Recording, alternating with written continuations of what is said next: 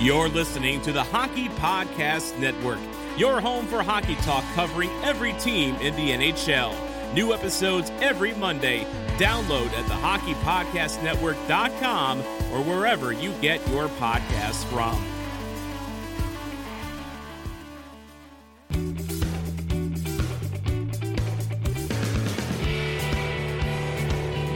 This is the Leaf Sky Podcast. Here's your host, Jim Taddy. Hi, everybody. Thank you, Mike Ross. Welcome to Episode eight, Season three of Leafs Guy. David Alter is our special guest today from inside the Maple Leafs and the Sports Illustrated Media Group. Going over an overtime loss at home to Vegas that was preceded by three impressive wins, that was preceded by a West Coast swing that wasn't so good. So the ultimate question would be, what do we have here? Well, we'll give you the answer to that very shortly. But in the meantime, N F L Sundays are only getting better, and so are the incredible offers at DraftKings Sportsbook, an official sports betting partner of the N F L. Right now, new customers can bet just five dollars on any N F L team to win and get two hundred dollars in free bets if they do. Check this out. Right now, everyone can earn up to a one hundred percent boost with DraftKings stepped-up same-game parlays. Go to the DraftKings Sportsbook app, place a same-game parlay, and combine multiple bets like which team will win, player props, and point totals. Boy, I should have done this last week for my Lions. Unfortunately, did not. With payouts bigger than ever, DraftKings Sportsbook is the go-to when betting the N F L. Here is the call to action. Download the DraftKings Sportsbook app now. Use the promo code T H P N and place a five dollars pregame money line bet and get two hundred dollars in free bets if your team wins. Only at DraftKings Sportsbook, an official sports betting partner of the N F L. Use the code T H P N. Eligibility restrictions apply. See DraftKings dot com for complete details. So the ultimate question, as I said going into that spiel, was what do we have here? Well, a four three overtime loss at home to Vegas was negotiable. In fact, every goal that Vegas got was a Leaf giveaway, basically. And that really uh, flies in the face of what had happened before. three one in Carolina when the coach got the blender out and, and just did a marvelous job halfway through that game to come up with a turning point. Just a fantastic start-to-finish game at home and a win against Boston. And they come out of a just a, a weird segment of games on a road trip with a five two win at home to Philadelphia. So I guess the ultimate question would be, based on those three wins, do we look at the losses that sort of bookend around or sort of surround the three wins differently? Do we do that? I do. Let's find out what David Alter thinks about that.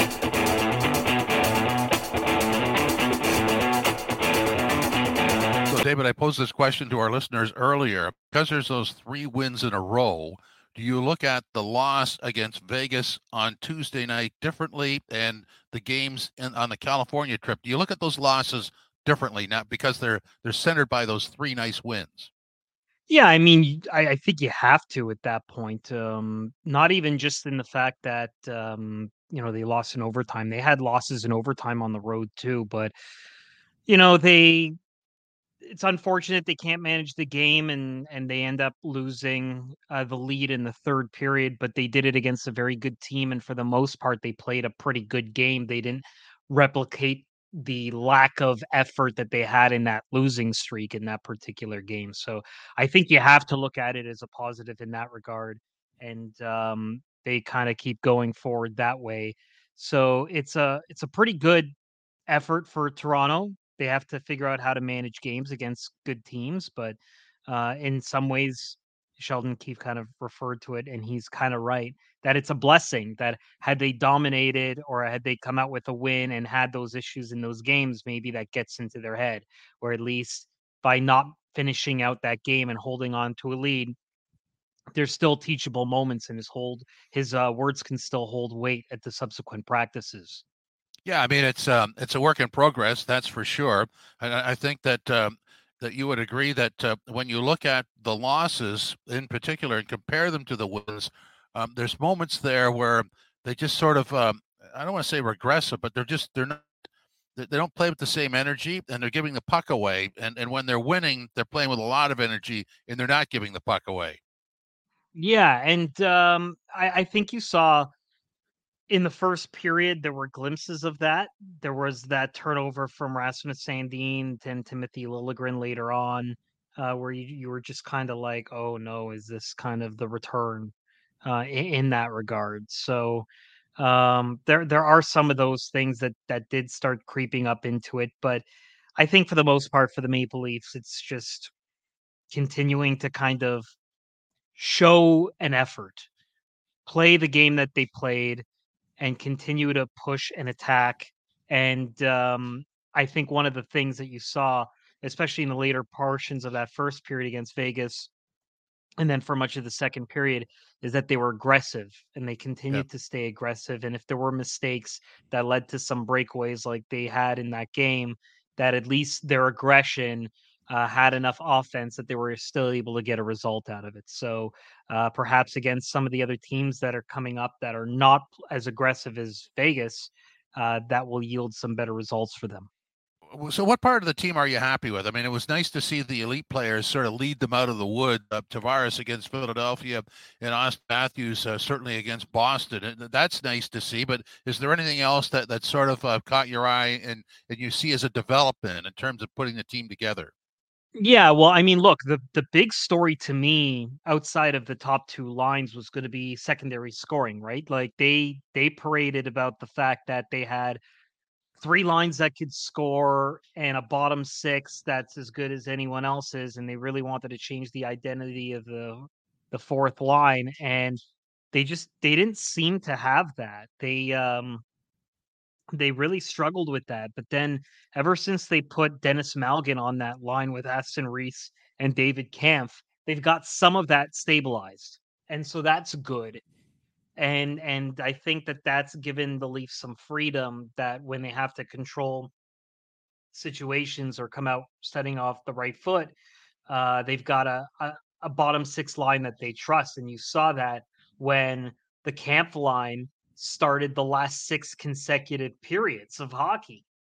And no matter who was on the ice, whether it was home or road, that was yep. the that was the matchup that they went with, and there's trust there now.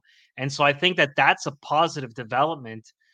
Uh, on the flip side, the Pierre Engvall, Cali Yarncroke third line, or I guess fourth line, depending on the minutes and situations, has kind of been a, a bit of a disaster. So uh, I like what they've done in that regard. I like some of the stability that the Leafs have had defensively now. And uh, the goaltending hasn't been much of an issue, despite the fact that their top two goalies are out right now. So those are all pretty good things with the Maple Leafs. But uh, certainly there are some issues still, like I mentioned, and um, I'm sure we'll get to those because it's it's been it's been a wild ride with the Leafs. But uh, when you look at where they are in the divisional standings, that's right about where they are right now. A good team, uh, but certainly capable of being a great team, and that's kind of been the struggle with them so far. Yeah, I mean, there's there's a couple of items there. Uh, the goaltending, even with the third string, is, has been uh, much less a concern than I thought it would have been. That's pretty uh, pretty pretty even-keeled story there, even with the two injuries. Uh, but it's it's the um, I guess the, uh, the the mix and match, the blender up front, the forwards. Wasn't expecting that. There's a lot of work being done there to find right combinations, isn't there? There is, and one of the things that was Uh... kind of interesting to me was that they they do this after wins now. They do this based on matchups and opponents and trying to find the right mix. Um, I think if Nick Robertson was a bit more consistent offensively, there wouldn't be as much of the shifting. I think that that's, that's had something to do with it. Um, but also Austin Matthews is not at that same clip from an even strength scoring standpoint as he used to be. And that's kind of had to kind of change the wingers there to see what's the right mix to get him going. So that's why you're seeing Alex Kerfoot in that spot sometimes and moving Michael Bunting down. So there has been a little bit more, but I also got the sense that there's some different things that are kind of being tried that the Leafs hadn't really done before. And I point to uh, that game against Carolina. When can you ever recall the Leafs winning a game where they really didn't do much in the middle? Like they really kind of sat back and didn't play a Sheldon Keefe-like game where they kind of protected the defensive side in the interior throughout the whole game and managed to gut out a victory that way. I can't recall that happening.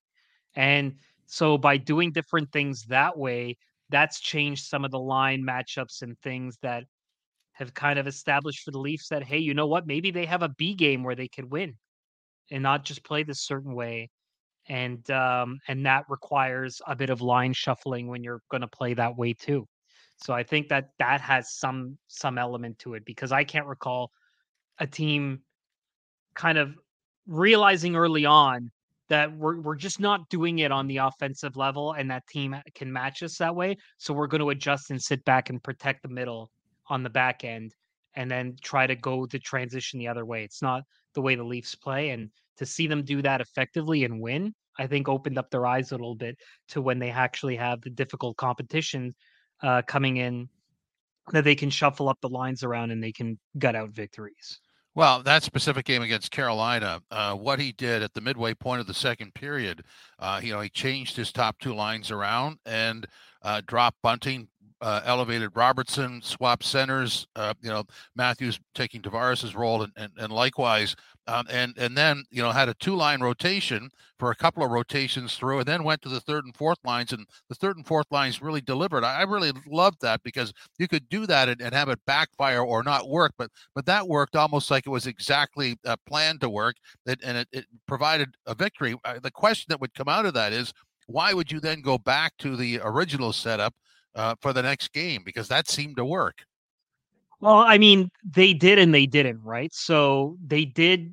The only thing they, they kept the same from that previous game was by putting Marner back with Matthews and Nylander back with Tavares. Right. But other than that, lines one through four were the same as the switch that they made in the beginning of the second period against the Carolina Hurricanes. So that's just tinkering, being... thinking, okay, this is an offensive team. Those guys are going to get it going. But the wingers, and changing up the wingers and and what that brought to those lines, had a lot more to do with with kind of fixing it up, where when they split Matthews and Marner in that game against Carolina, it seemed that it was more to do with the matchups that they were seeing, because it looked like the Matthews-Marner line was getting the most amount of coverage from from Carolina's main uh, main lines in terms of coverage and, and and protecting them up, that they felt that they had no other choice to split them up. So they took elements of the wingers and, and the changes that they made there, but then they switched back Austin Matthews and Mitch Marner. Marner still had the offensive touch. It seemed to be the right move. And I, I wouldn't be surprised if they have another difficult opponent, or they realize early in a game that those guys aren't scoring, that they they pull the trigger and make that kind of switch. Again, it seemed like for the most part, they don't like doing that, but if they see something early in the game that's not allowing for spread distribution in terms of coverage, then it's like the equivalent of in football, when your defense is going up against a strong passing game, the other side's going to have to kind of do something different and establish a run game, right? Like, To, to keep the opposing defense honest. And I think that's really what that was all about. I mean, really, if you if you go, uh, put, you know, apply the uh, microscopic analysis here, that while they're changing the lines, really it's the left side that they're tinkering with, isn't it? Yeah, I mean, for the most part, it is that, and it's it's the left side, with the exception of Nick Robertson, although to some degree that's kind of Nick Robertson's role as well. But the left side on the Maple Leafs has generally been create the space for the skilled guys on your on your line. That's generally what it's been, but also have that ability to bury it when the puck comes back to you. So Alex Kerfoot has probably been arguably the best guy in terms of that role. Uh, Michael Bunting's been a pretty close second, primarily when he's played with Austin Matthews and Mitch Marner, but it hasn't been providing the same kind of offense lately. So they try and move him down and, and figure things out that way. But also it's a compliment to him because, like I said earlier in the show, the Cali Yarncroke experiment just really has not been working out. Like, it really hasn't, for what they expected him to be. It's, it's not providing that offense. And it's gotten to the point where they've really had to experiment with Pierre Engvall being a center now. Yeah. And that really, that really wasn't the role he was in there. Yarncroke's supposed to be the more guy in that spot, where you then put Engvall on the wing, but now you've got Engvall playing center because Yarncroke is just not firing in that same element.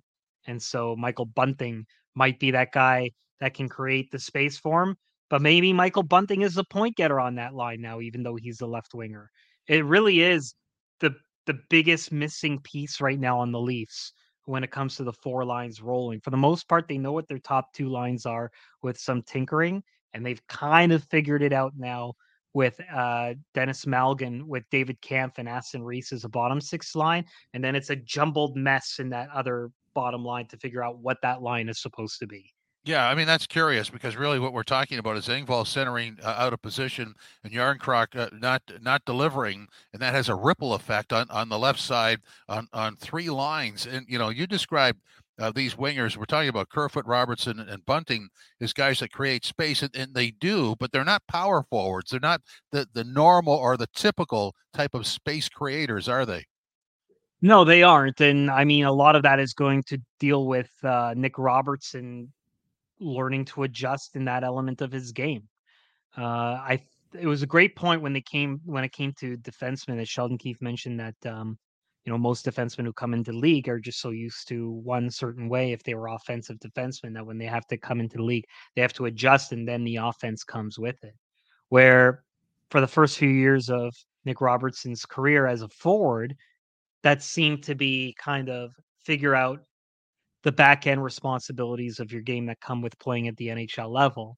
But now, you know, he's not a power forward. They're, they're wanting him to score, and they want him to be a, a contributor every day. And the ideal spot for him is in that top six, but he's got to continue to, to, to provide that. And he's got to do some of those other things that those top six guys do that, that don't necessarily mean he's going to be putting up the points, but he could be setting up for points or receiving for points. And so he's got to learn to kind of create that space. And that was why he talked about all the weight he added in the off season to be more aggressive in the puck battles and, and better on his edges and, and some of the other things that come with that spot. So um, it's coming. It's just a matter of, of finding that role. And I think him moving between lines two through four is not going to be the way. Like, they really need some stability as to who these left wingers are supposed to be. And you can make subtle changes every now and then, but I think in someone like Robertson's case, I, I think consistency is probably better for him than, than a lack thereof. Yeah. Like all things Maple Leaf, uh, you can look at, you know, the reality of the situation now, but you also project into the playoffs.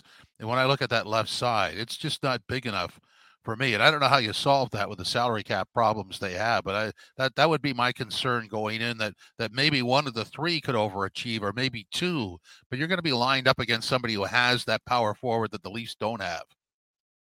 Yeah. And I mean, Kalle Järnkrok's a little bit bigger, but the problem is he plays on the right side and not on the left side.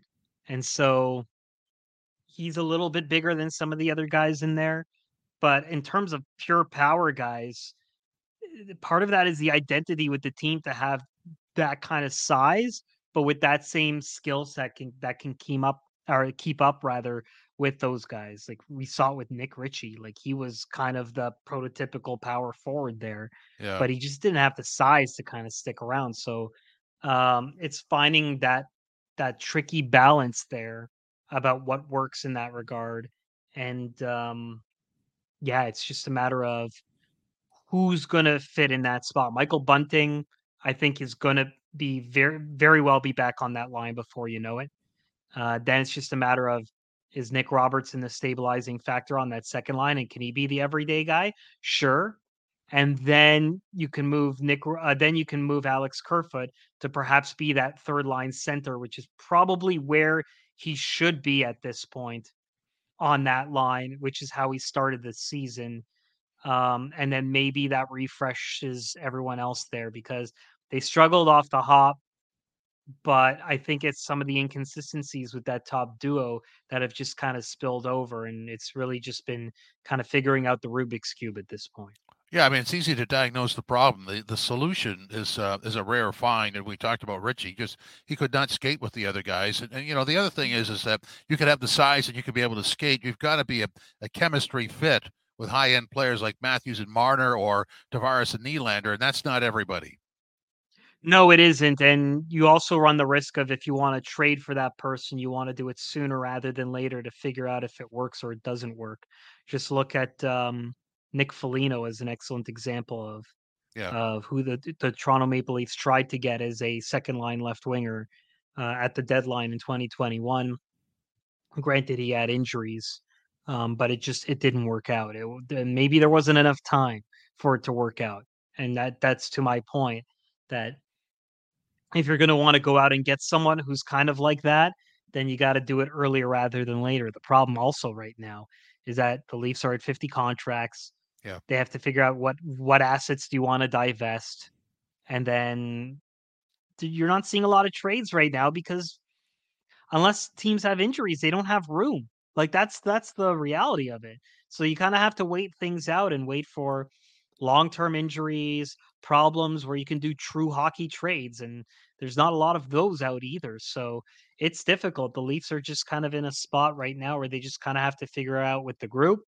Um, if someone doesn't work out, like a Nicholas Obey-Kubel who went on waivers last week and got picked up by Washington, that might free up some flexibility. But other than that, you, you kind of have to use this time that you have, still plenty of games in the season, to kind of figure out who works best with whom.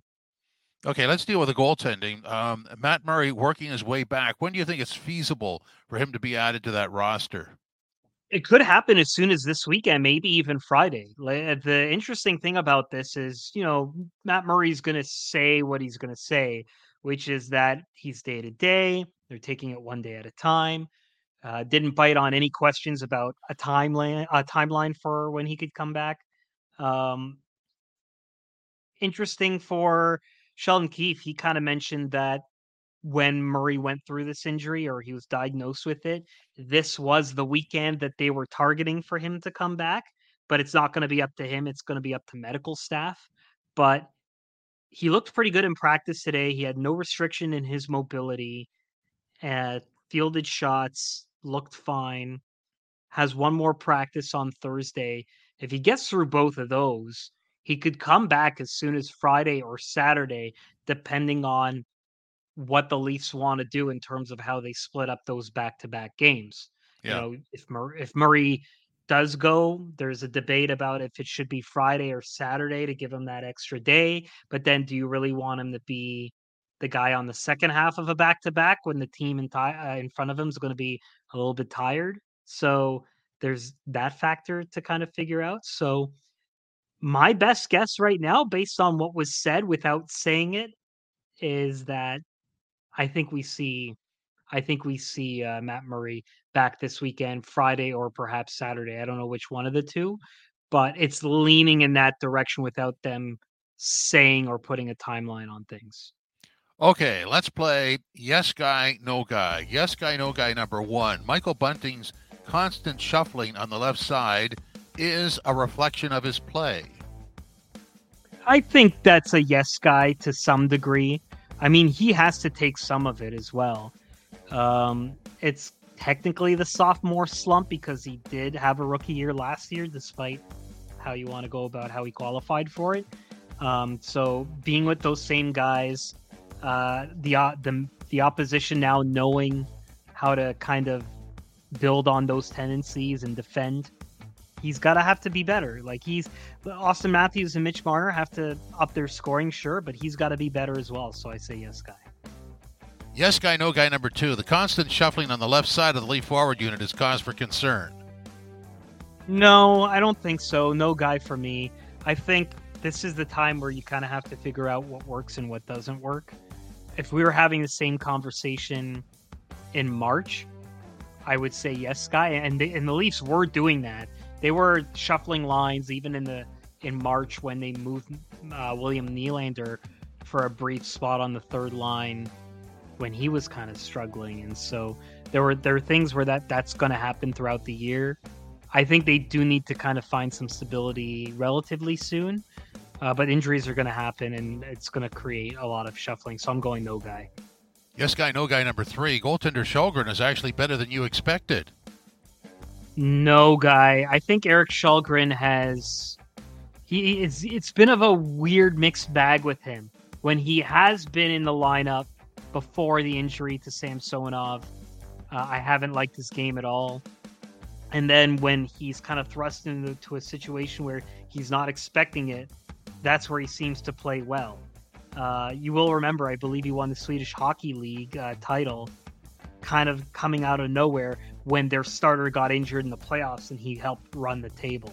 So it's great that he can come in. And then last year when he kind of had to be thrust into a spot, I believe he picked up a shutout. If it was his first game, if it wasn't his first, it was his second game. And so then he was fine. And then there was the drop off. So I need to see some consistency from him because there just hasn't been that. It's been a good three games for him, but there hasn't been enough of a consistency uh, where I think that he's been better than expected. Yes guy, no guy number four. Defenseman Timothy Liljegren keeps upping the bar on his own performance. Yes, yes guy. Look, I think that well, what's really great about Timothy Liljegren is the fact that uh, in his first full year, he kind of absorbed absolutely everything that was required of him to become an everyday defenseman in the N H L, and to be back in just three games from a hernia and and fit in really well. He made the odd mistake here and there, but for the most part, fitting in nicely with someone like Morgan Rielly, who outside of T J Brody has had difficulty finding a consistent defensive partner, it has been a great thing. And uh, there's a self-awareness about him now, even in the second intermission of the game where where you he had goals. He said that he was probably still his worst game because he's judging himself not by being a goal scorer anymore, but about how well he plays defensively. And he had that wherewithal to realize that, you know, scoring is nice, but he's got to be better in that regard. And so it's very different between him and Sandin. Sandin drafted one year later, um, but it looked like Sandin was ahead of him on the org chart about a year ago, a year and a half ago or so. Now it's Liljegren by, by a country mile. And supplemental yes guy, no guy to finish it off. He actually spends more time with Morgan Rielly than not. Uh, yes guy, it's... And I the only reason I say that right now is because of the lack of clarity with someone like Jake Muzzin. Yeah. Like, I, I, re- I really think that because we don't have Jake Muzzin around, and it doesn't sound like that's going to be happening anytime soon, that T J Brody is relied upon way too much to be a stabilizer to fix things with someone like Justin Hall, that that's just going to force Morgan Rielly to have someone else. You saw that with Ilya Lyubushkin last year, uh, and he had a prototypical right side guy, and Liljegren being back has seemed to kind of stabilize things for Morgan Rielly because um, despite everything they've tried there outside of T J Brody, and that one game where Rielly played on the right side, which didn't go particularly well.